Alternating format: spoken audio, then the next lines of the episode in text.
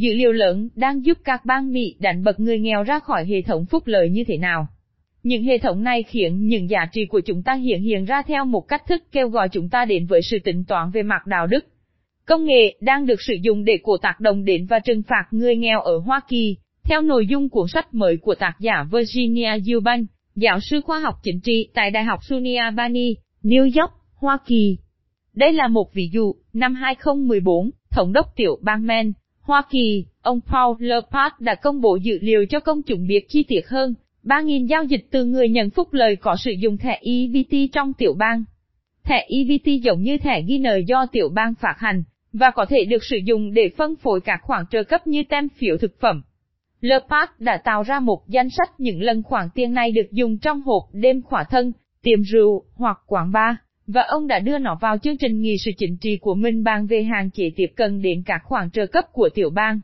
Danh sách của Lepard chỉ tương ứng với một phần cực nhỏ trong tổng số các những khoản tiền rút ra bằng thẻ EBT, nhưng nó đã củng cố một cách có hiệu quả những khuôn mẫu tiêu cực và những câu chuyện kể về những người sống dựa vào phúc lợi xã hội và tại sao lại như thế.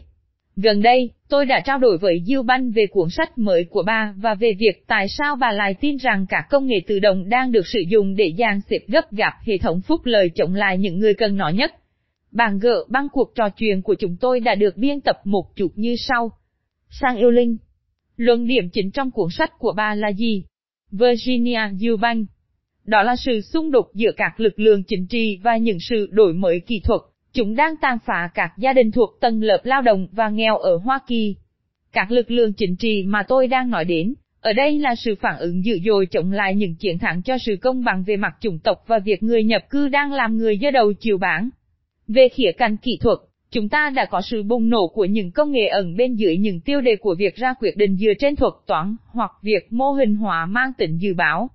Những công nghệ này ngày càng quyết định người nào được hưởng dịch vụ công, người nào bị từ chối các dịch vụ công, và quyết định cách chúng ta giảm sát và khống chế những người đi gạt ra ngoài lề xã hội nhất. Sang yêu linh. Điều này tạo cảm giác quá trừu tượng khi bà trình bày vấn đề như thế. Thật khó để kết nối những sự đổi mới công nghệ này với những gì đang xảy ra trong thực tế. Virginia Eubank. Quả thật nghe quá trừu tượng, và khó mà nhìn thấy những kết nối nhưng chúng vẫn ở đó. Trong cuốn sách này, tôi cố gắng kể những câu chuyện về các hệ thống trên khắp nước Hoa Kỳ và liên kết chúng với các kết quả cụ thể trong cuộc sống của người dân. Tôi nói về một hệ thống tự động đạt chuẩn được xây dựng tại tiểu bang Indiana, Hoa Kỳ, vào năm 2006 vốn được cho là để tự động hóa các quy trình xem xét các điều kiện cần thỏa mãn để người dân có quyền hưởng các dịch vụ phúc lợi, nhưng thay vào đó là đặt những người nghèo dưới sự giám sát kỹ lưỡng khổng lồ. Tôi nói về một quyển sổ đăng ký điện tử dành cho những người vô gia cư, ở Los Angeles, với những hệ quả tương tự khủng khiếp. Vân vân và vân vân. Điều khác biệt trong cuốn sách này là nó được kể từ quan điểm của những người vốn là mục tiêu của các hệ thống này. Tôi đã nói chuyện với các nhà thiết kế cũng như với các nhà quản trị, với những người xây dựng hệ thống, nhưng tôi cũng nghĩ rằng việc lắng nghe tiếng nói của những người chịu ảnh hưởng trực tiếp là thật sự quan trọng. Chúng ta thường không nghe những tiếng nói này trong những câu chuyện về công nghệ và thay đổi chính trị. Sang yêu linh. Về xin bà cho việc cách thức các công nghệ dựa trên dữ liệu đã thay đổi cách quản lý các dịch vụ công. Virginia Eubank Tôi không thực sự thấy các hệ thống đã thay đổi cách chúng ta nghĩ về các dịch vụ công hoặc việc cung cấp dịch vụ công nhiều bằng việc tôi thấy chúng tăng cường cách mà chúng ta đã cung cấp dịch vụ đó. Chúng thực sự là một công cụ chẩn đoán tuyệt vời khi chúng ta có vấn đề về công bằng xã hội mà chúng ta không giải quyết trực tiếp. Sang yêu linh. Nghe thú vị đấy. Hãy cho tôi một ví dụ đi. Virginia Eubank. Hệ thống Indiana 2006 được xây dựng dựa trên hai giả định.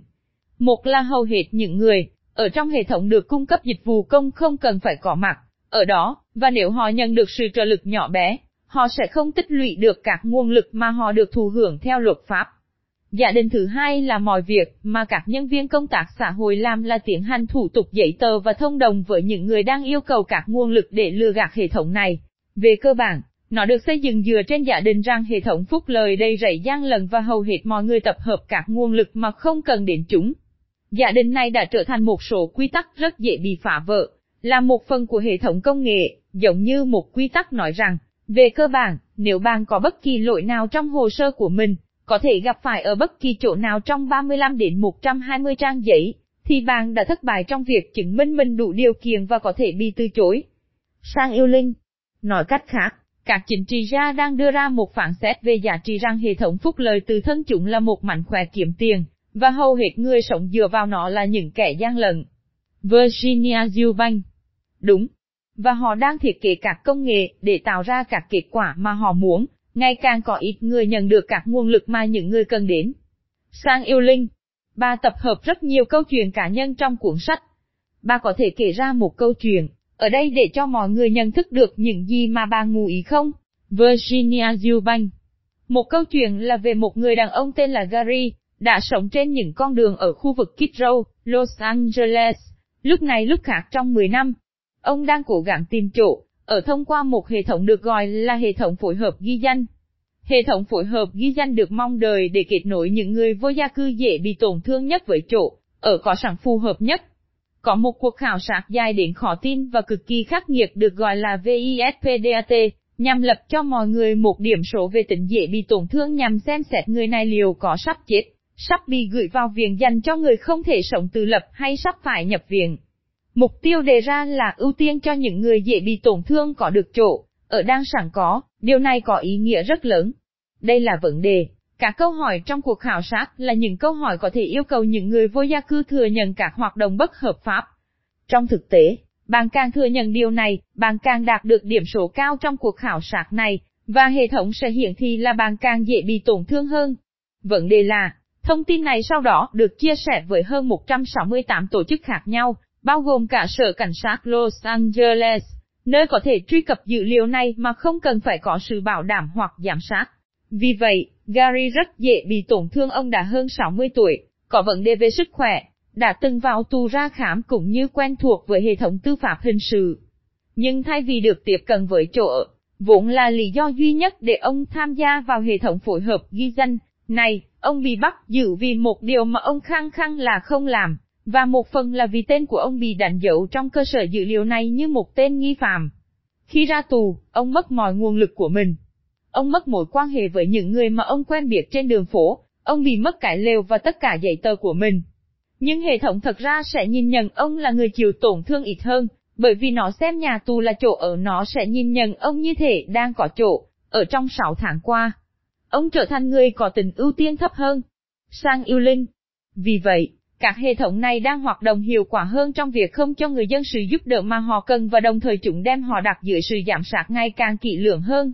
Virginia Eubank Chính xác. Có thanh gươm hai lưỡi này trong việc tích hợp hệ thống.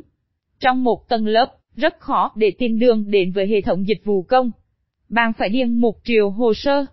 Nếu bạn muốn sự trợ giúp về sưởi ấm nhà cửa, tem phiếu thực phẩm, hỗ trợ tiền mặt, bạn phải điền vào từng hồ sơ riêng cho mỗi loại này.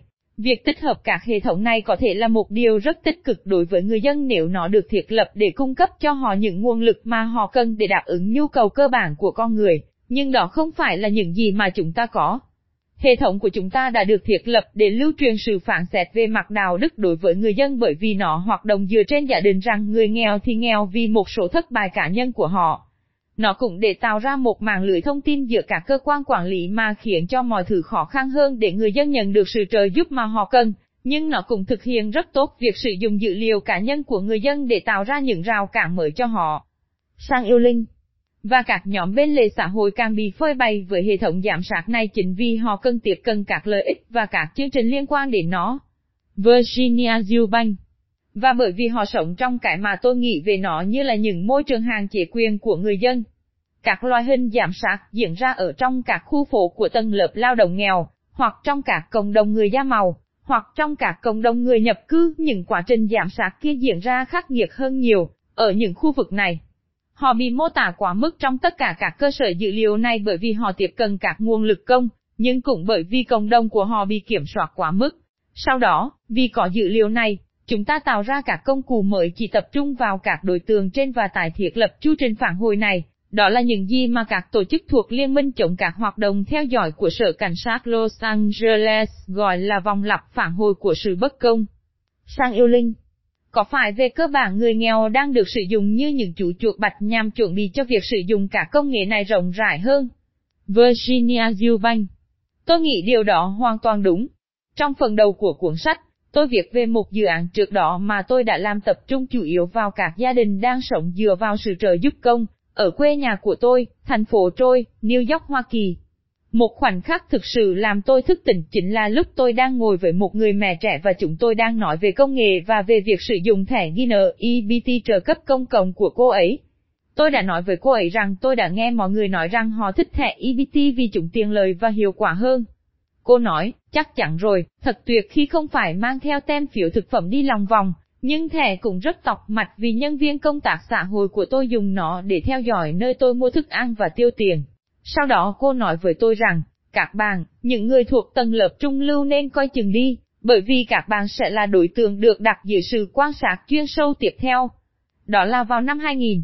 Tôi đã nghĩ rằng có lý do chính đáng để dự kiến những công cụ mà chúng ta đang nói đến nay sẽ được sử dụng rộng rãi nhiều hơn trong tương lai. Sang yêu linh. Liệu chúng ta có đang tham gia vào một loại hình chuyên chế mềm dẻo, mang tính kỹ thuật số mà quá mơ hồ hay xa xôi để khiến cho đa số chúng ta lưu ý? Virginia Eubank. Đó là một câu hỏi khó. Tôi nghĩ rằng những công cụ này cho phép chúng ta có một khoảnh khắc để suy nghĩ sâu sắc về những gì chúng ta cho phép các cơ quan chính phủ làm nhân danh chúng ta. Những công cụ này là các chỉ bảo đáng kinh ngạc về những gì mà chúng ta đã nghĩ, cả về các cộng đồng và gia đình tầng lớp lao động nghèo, lẫn về chính phủ. Cuối cùng, những hệ thống này khiến những giá trị của chúng ta hiện hiện ra theo một cách thức kêu gọi chúng ta đến với sự tính toán về mặt đạo đức. Rất nhiều độc giả muốn tôi đưa ra một kế hoạch 10 điểm để tạo ra những công nghệ tốt hơn cho các dịch vụ công, nhưng tôi đã chống lại điều này bởi vì tôi nghĩ giải pháp thực sự đối với chúng ta, ở tầm quốc gia là dành cả tâm hồn hướng về đói nghèo. Cho đến khi làm được điều đó, chúng ta sẽ tiếp tục tạo ra những hệ thống cung cấp thông tin mô tả và trừng phạt những gia đình lao động và nghèo.